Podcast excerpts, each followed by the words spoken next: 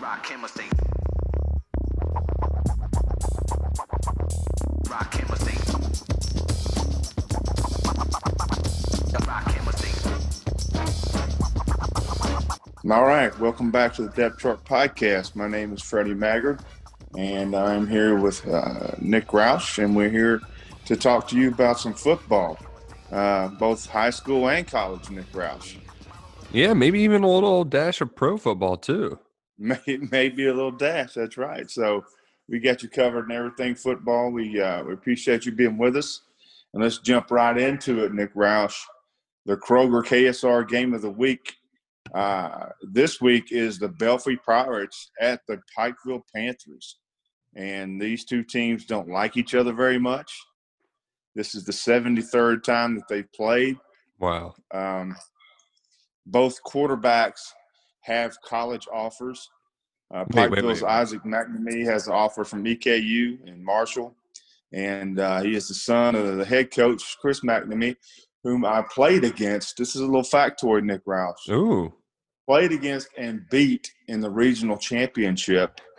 and then Pikeville goes on to win every game for the next three years. Don't lose a game for three years and win three consecutive state championships. So uh, Chris McNamee and I got to know each other very well the night that we beat them at Pikeville um, in a very cold night, and I've known him ever since. A heck of a guy with two great coaches. Philip Haywood at Belfry, I know him very well. Also, uh, going back uh, again to glory days, Nick Roush Belfry was number one in their classification in the 3A, and we were right up there in 1A, and we played twice. And both of us were averaging, I don't know, 50 point, plus points a game. Both games ended in a 7 6 score, and Belfry beat us two years in a row by the score of 7 to 6. So, Oh, that's my personal experience with these guys. Uh, but Belfry won. They both teams won last week. Belfry, uh, 33 to 13, 13 win over Pulaski County. Uh, star running back for Belfry, Isaac Dixon, had 14 carries, 194 yards, and two touchdowns. Uh, those are pretty good numbers for a running back, if I do say so myself. And then Pikeville beat Raceland uh, in, a, in a game that featured a bunch of weather breaks, lightning delays. It was wet, it was rainy, uh, but Pikeville came out with the win. Blake Birchfield, 13 carries, 151 yards. Uh, Isaac McNamee, the quarterback from Pikeville, we talked about 10 out of 20 for 137 yards. These two teams are coming in undefeated, 1 and 0, and both are reigning state champions. Pikeville beat Paintsville 43 to nothing last year in the title game, and then Belfry beat uh, Bell County 30 to 20 to wrap up another state championship for the legendary coach Philip Haywood from Belfry. So this promises to be a uh, a heated game, a rivalry game that features two of the best teams uh, in all of Eastern Kentucky. So I'm very happy that we're heading east to cover this game, Nick Roush. My question for you, Freddie, you said that two quarterbacks. Wait, Belfry passes the football? Belfry passed the football for 13 yards last week against Pulaski County. So Brett Coleman is the quarterback uh, from Belfry. That is the Miami of Ohio commit. Uh, he's an athlete, heck of a defensive player. Uh, he is being recruited as an athlete, I'm sure. Um, Gotcha. but yeah, yeah, Belfry threw the football for all of 13 yards last week in its win over uh, Pulaski County. Who Pulaski County is a, is a, is another very good team uh, that you could cl- classify from Eastern Kentucky. I Um, actually uh, watched Belfry play last year. They beat my DeSales Colts at the. I mean, I, I forget the exact circumstances, Freddie, but I believe they needed a two point conversion to win. They scored. Yeah, that's like, right. No time left on the clock, and I mean, it was bang bang play right at the end zone. Real disheartening. But Belfry, man, they got a heck of a program down there. They're going to run that wing T, uh, which was DeSales' base back in the day. Uh, so like I know all too well about it, and it was it was funny, Freddie. We actually talked to Austin Dotson this week, a Belfry alumni, and he was just he was kind of joking about like you know it, it took him a lo- little bit longer to develop because he's like, yeah, I'm pass blocking. That's just something I never had to do. So it was a little bit different learning how to set your blocks, but Uh, heck, he's even excited for this game against Pikeville because it's one of the biggest of the year, and he said there's it's it's about as nasty and as hard fought as you'll see in in all of football games across the state. Absolutely. I mean, these teams are are in the same county, and, and Pike County. Uh, you know, uh, you know, I've always said, and I'll keep saying it. Kentucky's a football state. Pike County is definitely a football county. I mean, it comes first and foremost.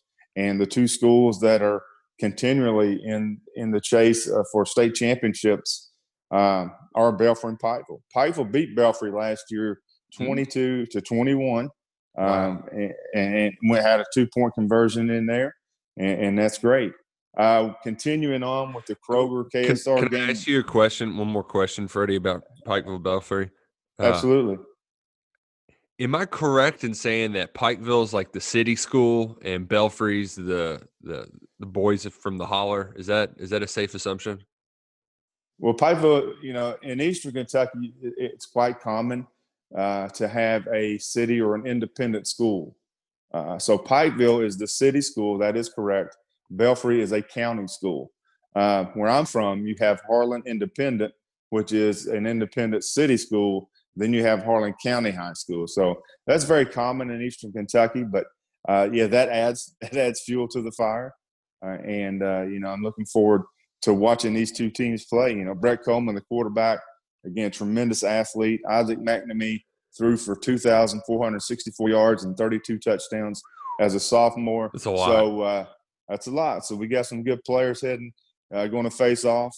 Now I will be at the Morehead Kroger at 2:30 on Friday, and we're, we're going to do some video like we did last week, and I'll be giving away Kroger gift cards. But in order to be eligible for that gift card, you have to say the magic words. Mm-hmm. Kroger presents the KSR Game of the Week, Belfry versus Pikeville. You have to say that in order in order to get a gift card. And uh, I will be at the Morehead Kroger at 2:30 on Friday uh, to be doing that, doing a little video, like I said, and giving away the gift card. So that's this week's Kroger Game of the Week. Uh, uh, last week's Kroger KSR Game of the Week was a dandy. Yeah. Uh, the, North Hardin beat Douglas with a last minute field goal. And, Man. and, and Nick, I was standing right there. I could have caught the field goal as it went through the uprights. So, I- to- did you think it was going in? Because it was a can of corn, man. That was a pop up. well, listen, the snap rolled back to the, hol- the holder. The holder is the hero of the game. Somehow the holder got the ball on the tee. And, and let me explain that for a second for those that may not know. In, in high school, extra points and field goals, you still have a tee. Mm-hmm. right? College and pros, you kick, you kick off the ground. A little bit different. So the snap rolled back. The holder somehow got the football on the tee. The kicker kicked it. Jagger Burton got two hands on it, and it still went through the uprights. And uh, it, it was uh, it, it was a game over. North Hardin won. Great great game. Even though it was limited fans and all the restrictions due to COVID, uh, the atmosphere was electric and, and we got to see some playmakers. Dane Key, uh, Dekel Crowdus, obviously Jagger Burton Mhm. from Douglas, and, and a host more. And then, but Lavelle Wright took over the game in the second half. The running back from North Hardin, he he took it over. And, and you have to give the North Hardin coaching staff credit for load management for Lavelle Wright because in the first half he really didn't do a lot. Didn't get a lot Mhm. of carries, wasn't involved. But the second half, Lavelle Wright took over, and, and, and- it was his game. And uh, he he had some tremendous runs, some power runs, some speed runs, and uh, he is a fantastic football player. He caught the ball out of the backfield well too, um, and I know that that last play where it, it was more of an improvise that that set him up for that field goal. But man, that final drive, Freddie, you know, Frederick Douglass was pretty methodical to take the lead, and North Hardin, I thought they were dead in the water a couple of times, and there were three plays in that final drive. There was one catch down the sideline, and forgive me for Yeah. not knowing the, the kid's name who made it. It was an incredible catch that just Yes, got him to like the 40. And then as time's running around, the North Hardin quarterback, I think his name is Awanami or um, that kid, he's got a freaking cannon. He he Yeah. won 60 yards, like just Well- with the flick of a wrist. But he flips it to Lavelle Wright as the pressure's coming. I thought he was gonna get sacked. He had the the the the awareness to see Wright, flip it to him, and then Wright really just willed his way through like five guys to get him Yeah. field goal range. It was a heck of a play. Yeah, it, it was it was a tremendous play. Showed his power, showed his balance on that, showed his toughness. Uh, but yeah, it was a week one of the Kroger presents the KSR game of the week was a tremendous success. Uh, we feel that this week is going to be uh, even more of a success. Uh, I know the KSR radio crew is going to go down and do their 10 o'clock show on Friday in, at Pikeville, somewhere uh, close to the facility, and, and that's going to be exciting. If you've not read the website, Drew Franklin did his Drew Franklin ta- uh, take on the game, uh, 20, 20 or so notes on the Belfry Pikeville rivalry and Pike County in general. Uh, we have two or three more articles coming up uh, today and tomorrow, so we'll have you covered for that game as Can, well. can I read you an excerpt from one article we've got coming out? This is, um, which I'm sure you, uh, by the time this podcast is released, it'll already be out. But this is from Daryl's preview. It says, "My grandfather described the rivalry best, in my opinion. He always said that Belfry boys will spit beech nut in your eye just before handing you out a good old fashioned butt whooping, while Pikeville fans will take you to court and sue the socks off you." Oh my gosh. oh my gosh. So yeah, Oh, uh, it's uh, anytime you get a rivalry game like this. I mean, you know, and, and I'm hoping that through us uh, making this the, the Kroger KSR game of the week, that we can highlight the the, the nuances of this rivalry Mhm. because I've heard about it my entire life. I grew up in southeastern Kentucky, and uh, you know it's just a lot of fun. And everybody knows about the you know Saint X Trinity. Uh, you know Mhm. so many more throughout the state, but this one is a uh, this one is offers uh, many unique twists that we're going to see Friday night. exactly, exactly. So, can't wait. So, so, uh, so the KSR football writers, Adam Luckett, Nick Roush, um, have put together position previews for uh, the Kentucky Wildcats. So far, you can go back and if you if you missed it, you can look at the running back position preview, the quarterback position, and the wide receiver tight end. Now, with that, I'm giving my two two cents worth, uh, offering some historical perspective on that. And with the running back crew, Nick, I said something in there that that a lot of people uh, are not questioning, but but find interesting, and I'm getting a lot of uh, uh, texts and, and, and feedback from. Is when I said that this year's Kentucky, the 2020 Kentucky running back room, is equal to and and stacks up to those running back rooms during the Jerry Claiborne era, and and, and that is saying a whole heck of a lot. Yeah, um, just I mean, Mark Higgs led the NFL in rushing uh, one year. Uh, Yeah, if he you- was if- one of those guys. He's pretty good. if you go back starting with George Adams and you go all the way through to Al Baker, uh, there's six NFL draft picks that was in that room. That's you know, crazy. then then you include fullback Andy Murray in there, and then fullback slash tight end slash H back Terry Samuels from Louisville Male. I mean, you're looking at seven draftees in, in, a running back room over a course of uh, uh, you know a few years during that Jerry Claiborne era. But for but for me to say that, Nick, and for me to mean that, that's a tremendous compliment because you, Kentucky has a trio of returning running backs that are all over 200 pounds, collectively average over six yards per carry. And, and, and with AJ Rose, Kavosiey Smoke, Chris Rodriguez, Rodriguez Jr., that, is, that that that that makes a collection of, of backs that can wear a defense down. But now we're hearing from Eddie Gran and others that JuTahn McClain and Travis Tisdale are, are, are pushing, and those two offer a change of pace, a, change, you know, going away from the power running game that is a staple of the Eddie Gran offense and the Mark Stoops philosophy. You know, you have you have McClain and Tisdale that are uh, are change of direction backs that are quick backs. You know, not they're not 200 pounders like the other ones, but they can offer something special for this Kentucky run rushing attack. Now, the wide receiver and tight end, I think we all agreed on that. That the receiver corps for Kentucky, all eyes are going to be on them, Nick Roush Mhm. because if Kentucky has a I wouldn't say question mark, but but a position that we really don't know much about. That would be the Kentucky wide receivers. You know, Josh Ali is, is the feature receiver coming back from 2019. He had 23 catches. Now, normally when you talk about a, a feature receiver, you know, they're up in the 60, 70, 80 catch range. You know, Josh Ali is coming in as, as the the top target for Terry Wilson was only 23 catches. And the rest of them, you have to give the receivers credit, took the blocking role when Lynn Bowden was inserted at quarterback and, and, and blocked at an extremely high, extremely unselfish level.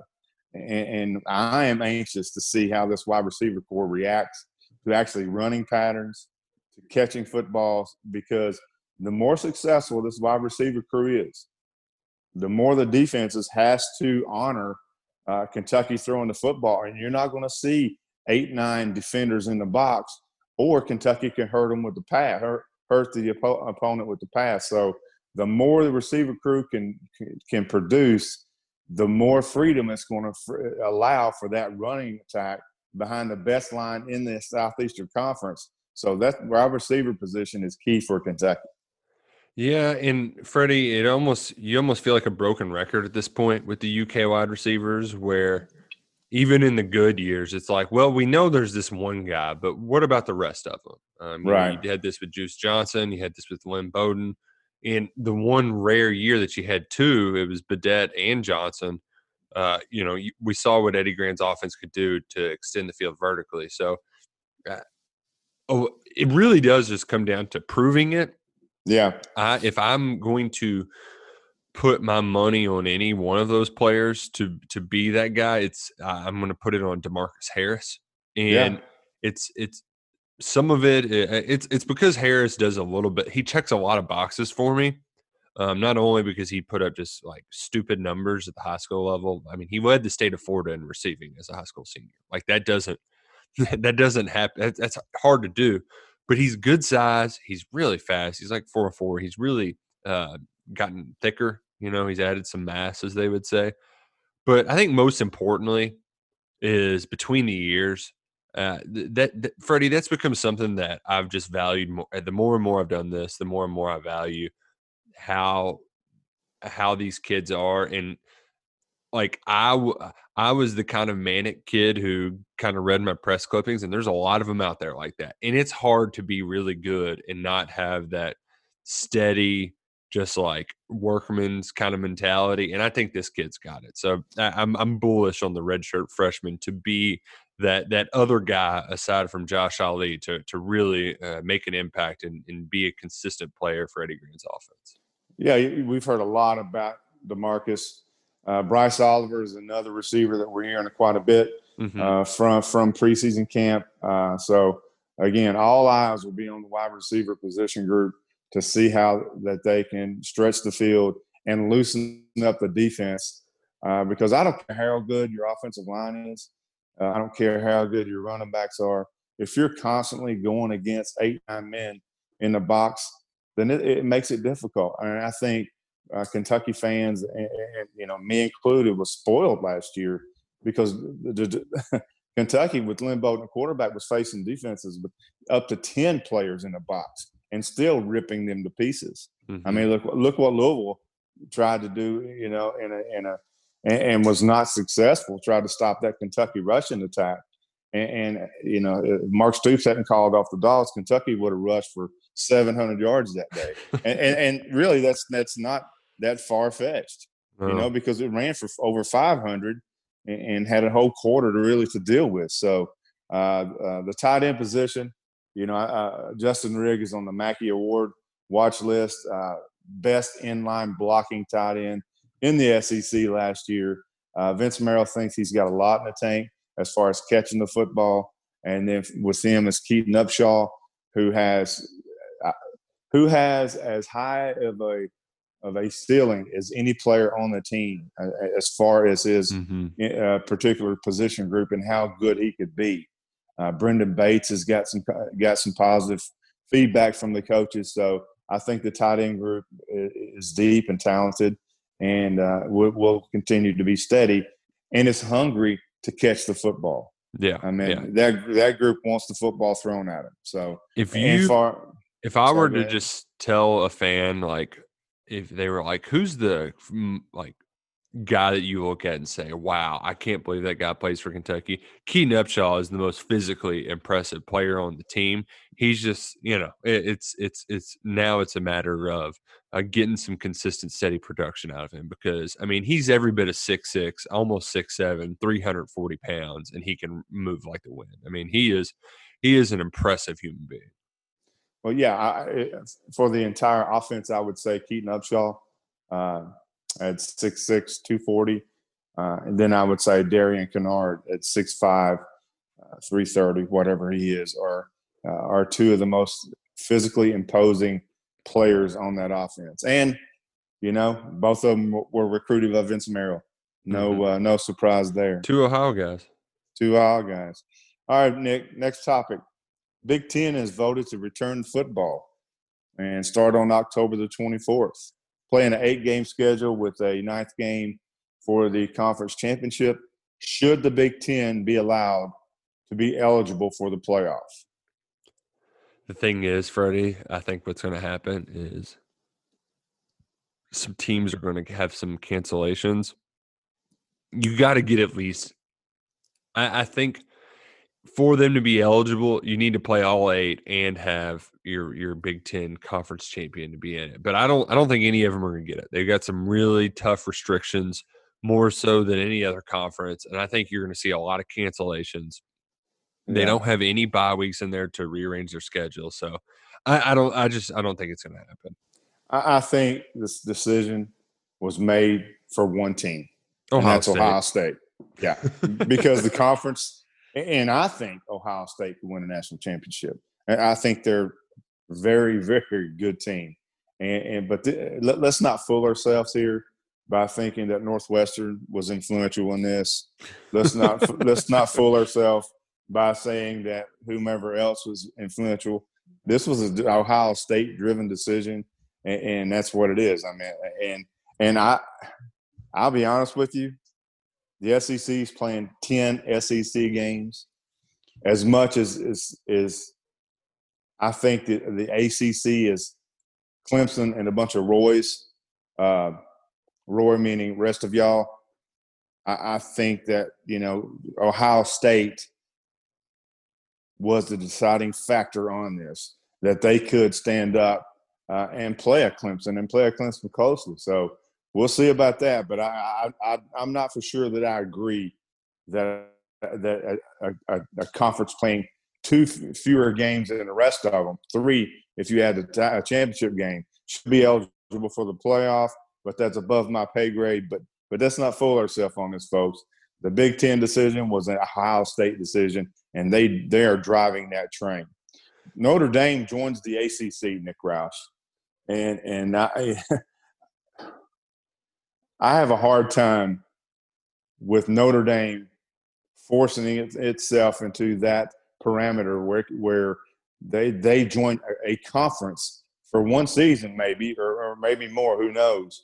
But they have the power to do that and uh, that that just blows my mind that Notre Dame can can all of a sudden say yeah we we want to we want to play in the ACC uh, Notre Dame has that power I guess but as an as an independent couldn't get the schedule put together so hey what do we do we join the ACC for this year Is there is there any reason in particular it bugs you?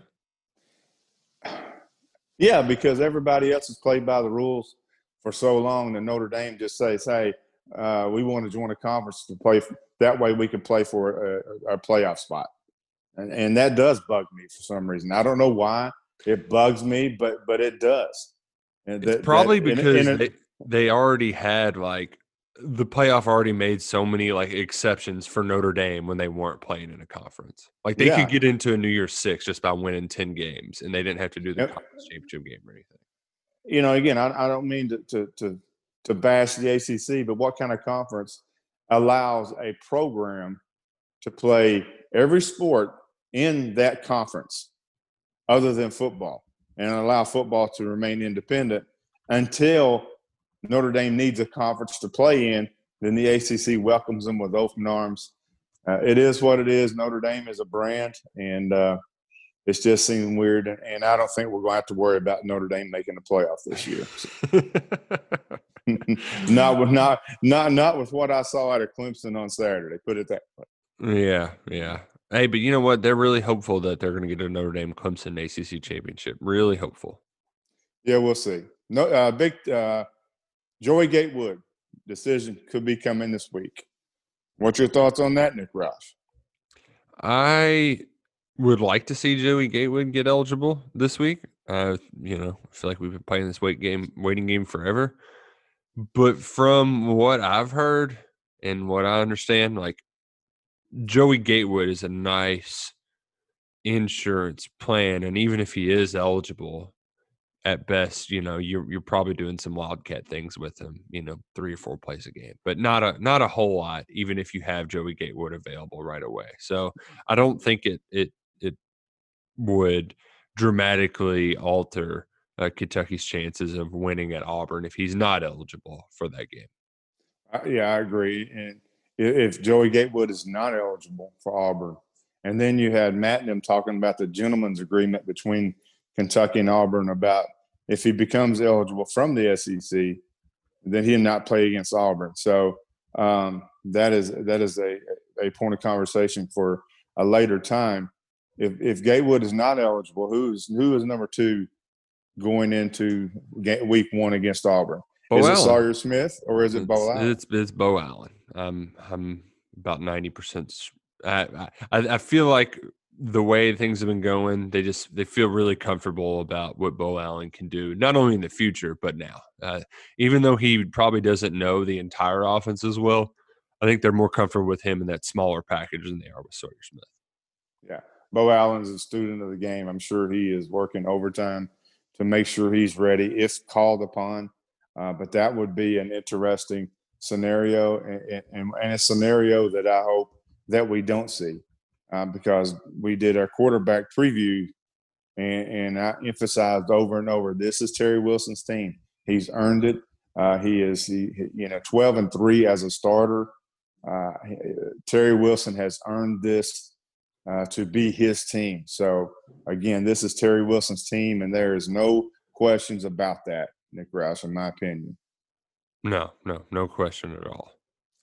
Benny and Bud versus the Giants. Benny Snell, 19 carries, 113 yards. Man, Had a tremendous game. Bud Bud Dupree was all over the field, causing havoc uh, against the Giants. So, but I think I think Benny has arrived in the NFL. I'm not saying that he's going to rush for a thousand yards or a hundred yards in every game, but that was a strong showing from Benny, and you could tell that he had cut weight, got a little Mhm. quicker, got a little faster, and, and I think that is the best that I have seen Benny Snell run since the first time I saw Benny Snell run at Kroger Field. And it was good that, you know, James Conner's a guy who's been injured a lot. And you get the first game on Monday Night Football, he gets banged up. And Big Ben kind of struggled uh, at the beginning of the game. You know, there was definitely some rust to wear off. Um, but he, B- Benny kind of carried the load from Lloyd, gave, gave him a nice little spark. So I'm really happy for him. He was one of only a few running backs that actually surpassed that 100 yard mark. So uh, great to see it, and especially as a second year player, Freddie. It's good that he he can carve out uh, a role as a reliable option if Conner isn't good to go, and it it really opens the door for him to do more too. Um, Right, yeah. offense. Yeah, and, you could really time up when Benny began his production, productive day or night rather against the Giants. It's when Big Ben started being Big Ben again. So you know when you have that running back that can rush for 100 yards with you, that opens up the play action pass. Mhm. and then then Ben uh, then Ben uh, Roethlisberger just started picking the Giants apart. The Steelers are my team. I'm not ashamed to say that. Oh, they're I my team too, Freddie. I saw. Yeah. Yeah. I was very happy with what I saw. How how good is that defense too, man? They were in Daniel Jones's lunch all day. I was it, it was havoc, man. Bud Dupree, uh, T.J. Watt. I mean, it's just a barrage of defensive players that are flying towards the quarterback. And and, and one thing about that game, is man having Chris Fowler and, and Kirk Herbstreit on the call was just heaven for me. Yeah. I mean, I, I those two are the the very best. And Monday Night Football was watchable again. You know, with those guys calling the game, it was. Uh, I really enjoyed that. I hope that they uh, that that the NFL doesn't steal those two yeah. and they yeah. remain featured in college football. But man, it was so good to hear them on the call. It I really really, I enjoyed. Yeah, I, you know when Herbie's on the call or Romo uh, with the NFL, I've got my pad, my my pad and pen out, and I'm taking notes because those guys are the very, very best at what they do. and some of the stuff that they point out too, like they make it sound so simple. Yes. Like, oh, how did I not see that? You know? Yeah, yeah. And, and you know, I've called games on TV, and and you know, the first thing they'll tell you, you know, you've got a percentage. If you want to go full Frankie football and and fly thirty thousand feet with this, you're going to reach about two percent of your audience. hmm You got you have you have to be able to to articulate what you're seeing to an audience that uh, you know you have you have your Harry footballs you- you- fa- fans that are just you know they they know everything. You know they they're they're, they're former coaches, former players, and then you have uh, a collection of fans that, that are there just to enjoy the game and just like to hear what is what what is taking place in a language and terminology in which that they can understand. And I think Herbie does a great job with that. He really does. They- They're, they're the best. I felt bad for the crew that went after him.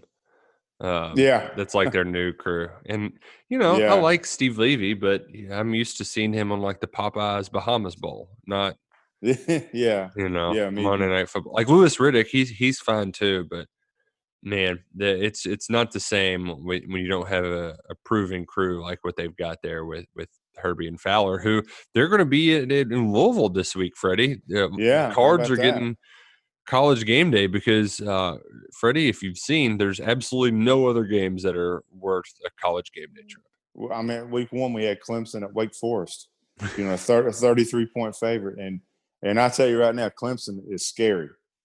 Uh, you know, I know it's Wake, I know it's Wake Forest, but man, Clemson is absolutely scary with Trevor Lawrence doing what he does, Travis Etienne, uh, that defense. I mean, receivers, you name it.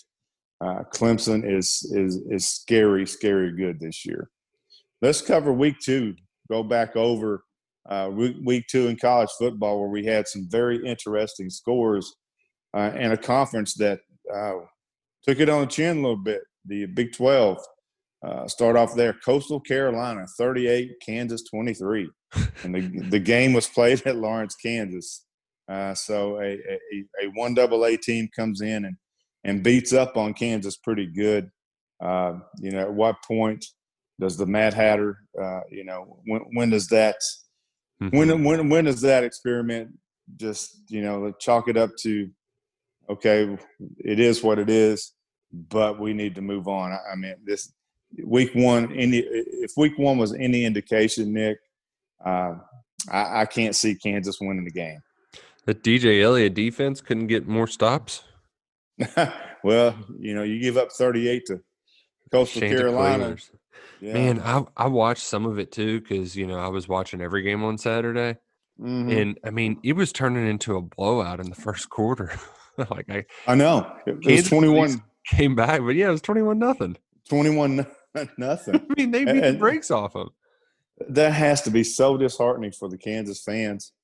Uh, but I mean, you get what you pay for, and and uh, you know, you, I, I just didn't, didn't see uh, the draw there for Les Miles. Um, but it is what it is, and, and we'll go. Uh, we'll go with Kansas. I don't, don't know. I can't see them after week one, and you don't want a knee jerk reaction, but it'd be hard to see them win the game. Georgia Tech, 16, Florida State, 13. Um, Georgia Tech preseason was ranked 15th in the ACC, uh, dead last. Nobody gave them a chance to do anything.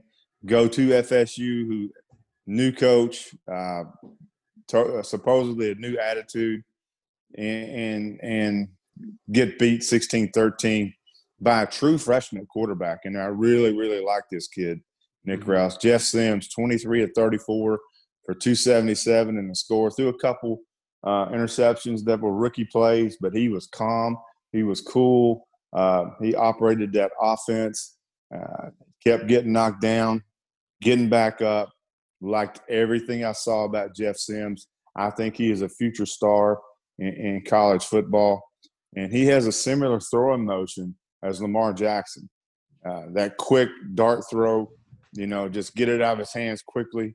And, and I liked everything about Jeff Sims. But, you know, that that was a bad look for the ACC with Georgia Tech beating FSU in, in Tallahassee. But I, I think Georgia Tech, in my opinion, was the most improved team that I saw week two in all of college football. Well, heck, they missed four field goals, or what was it? They got They, blocked, they got uh, two field goals and an extra point was blocked. and then they still won. Uh, still won. Yeah. And you know what, Georgia Tech, they really, it, felt like, uh, I mean, you know, I was changing between games and stuff like that, and they had a weather delay, but it felt like they were in control the whole time. Uh, It did. It really did. I mean, they totally outplayed FSU. And in an early knee jerk reaction, the first quarter, Florida State looked like a total different program from a year ago. And, you know, I even tweeted that like, "Hey, this is this is a different Florida State team." And then the second quarter came, the third quarter came, and the fourth quarter came, and they reverted back to looking how it did last year and the year before that, which was flat, which was confused, which was error prone, penalty prone, and, and lack of discipline. So uh, Florida State's got a whole heck of a lot of work to do before uh, as it climbs out of of the funk that it's been in. But it's it's really strange to see Florida State not good, Mhm. and uh, it's it's really strange, maybe stranger to see Georgia Tech operate out of out of a spread look and throw the football with you know they're two they're two years away away from running the uh, uh, the triple option.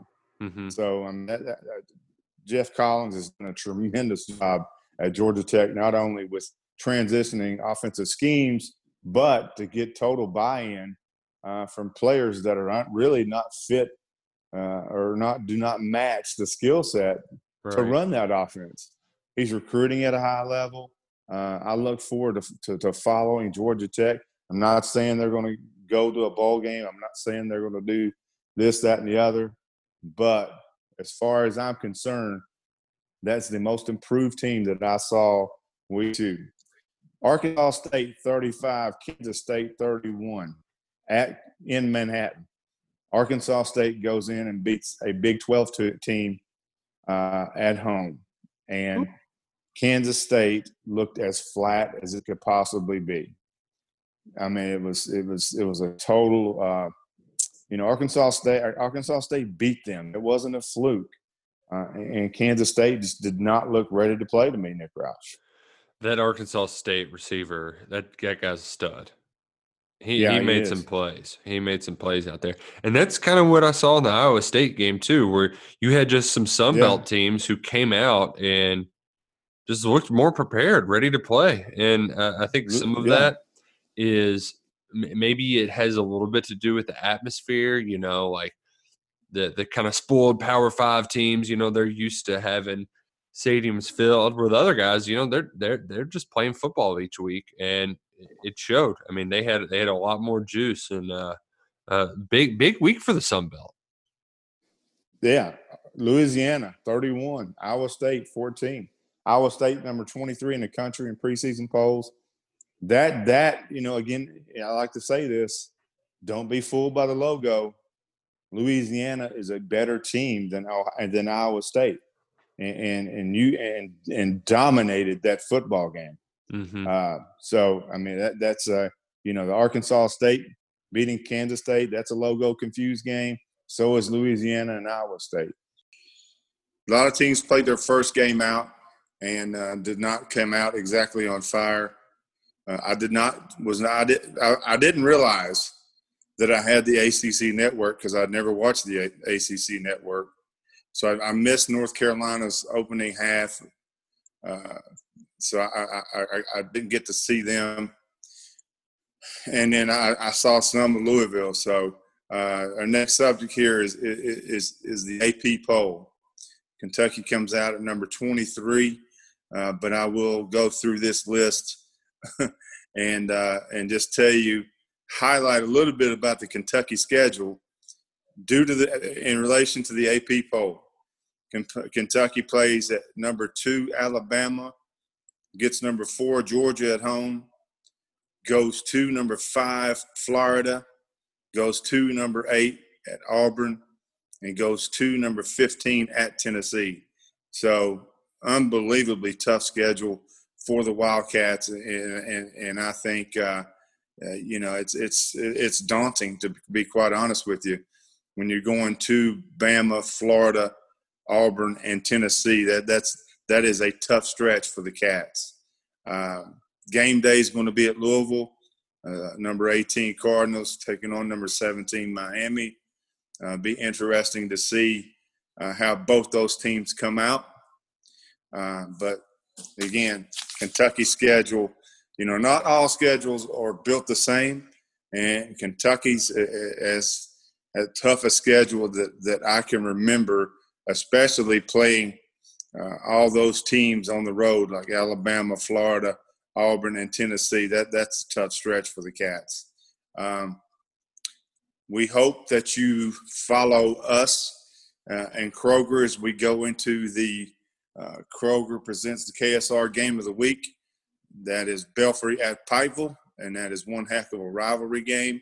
Uh, we hope that you have enjoyed uh, talking football, and and we've we've hit on everything from uh, high school football to college football to the NFL, and uh, we hope that you have a great week. I appreciate you listening, and we will talk to you next week. Remember, I will be at the Morehead Kroger at 2.30 on Friday. Um, we'll shoot some videos and be giving away gift cards. So until then, uh, thanks for listening.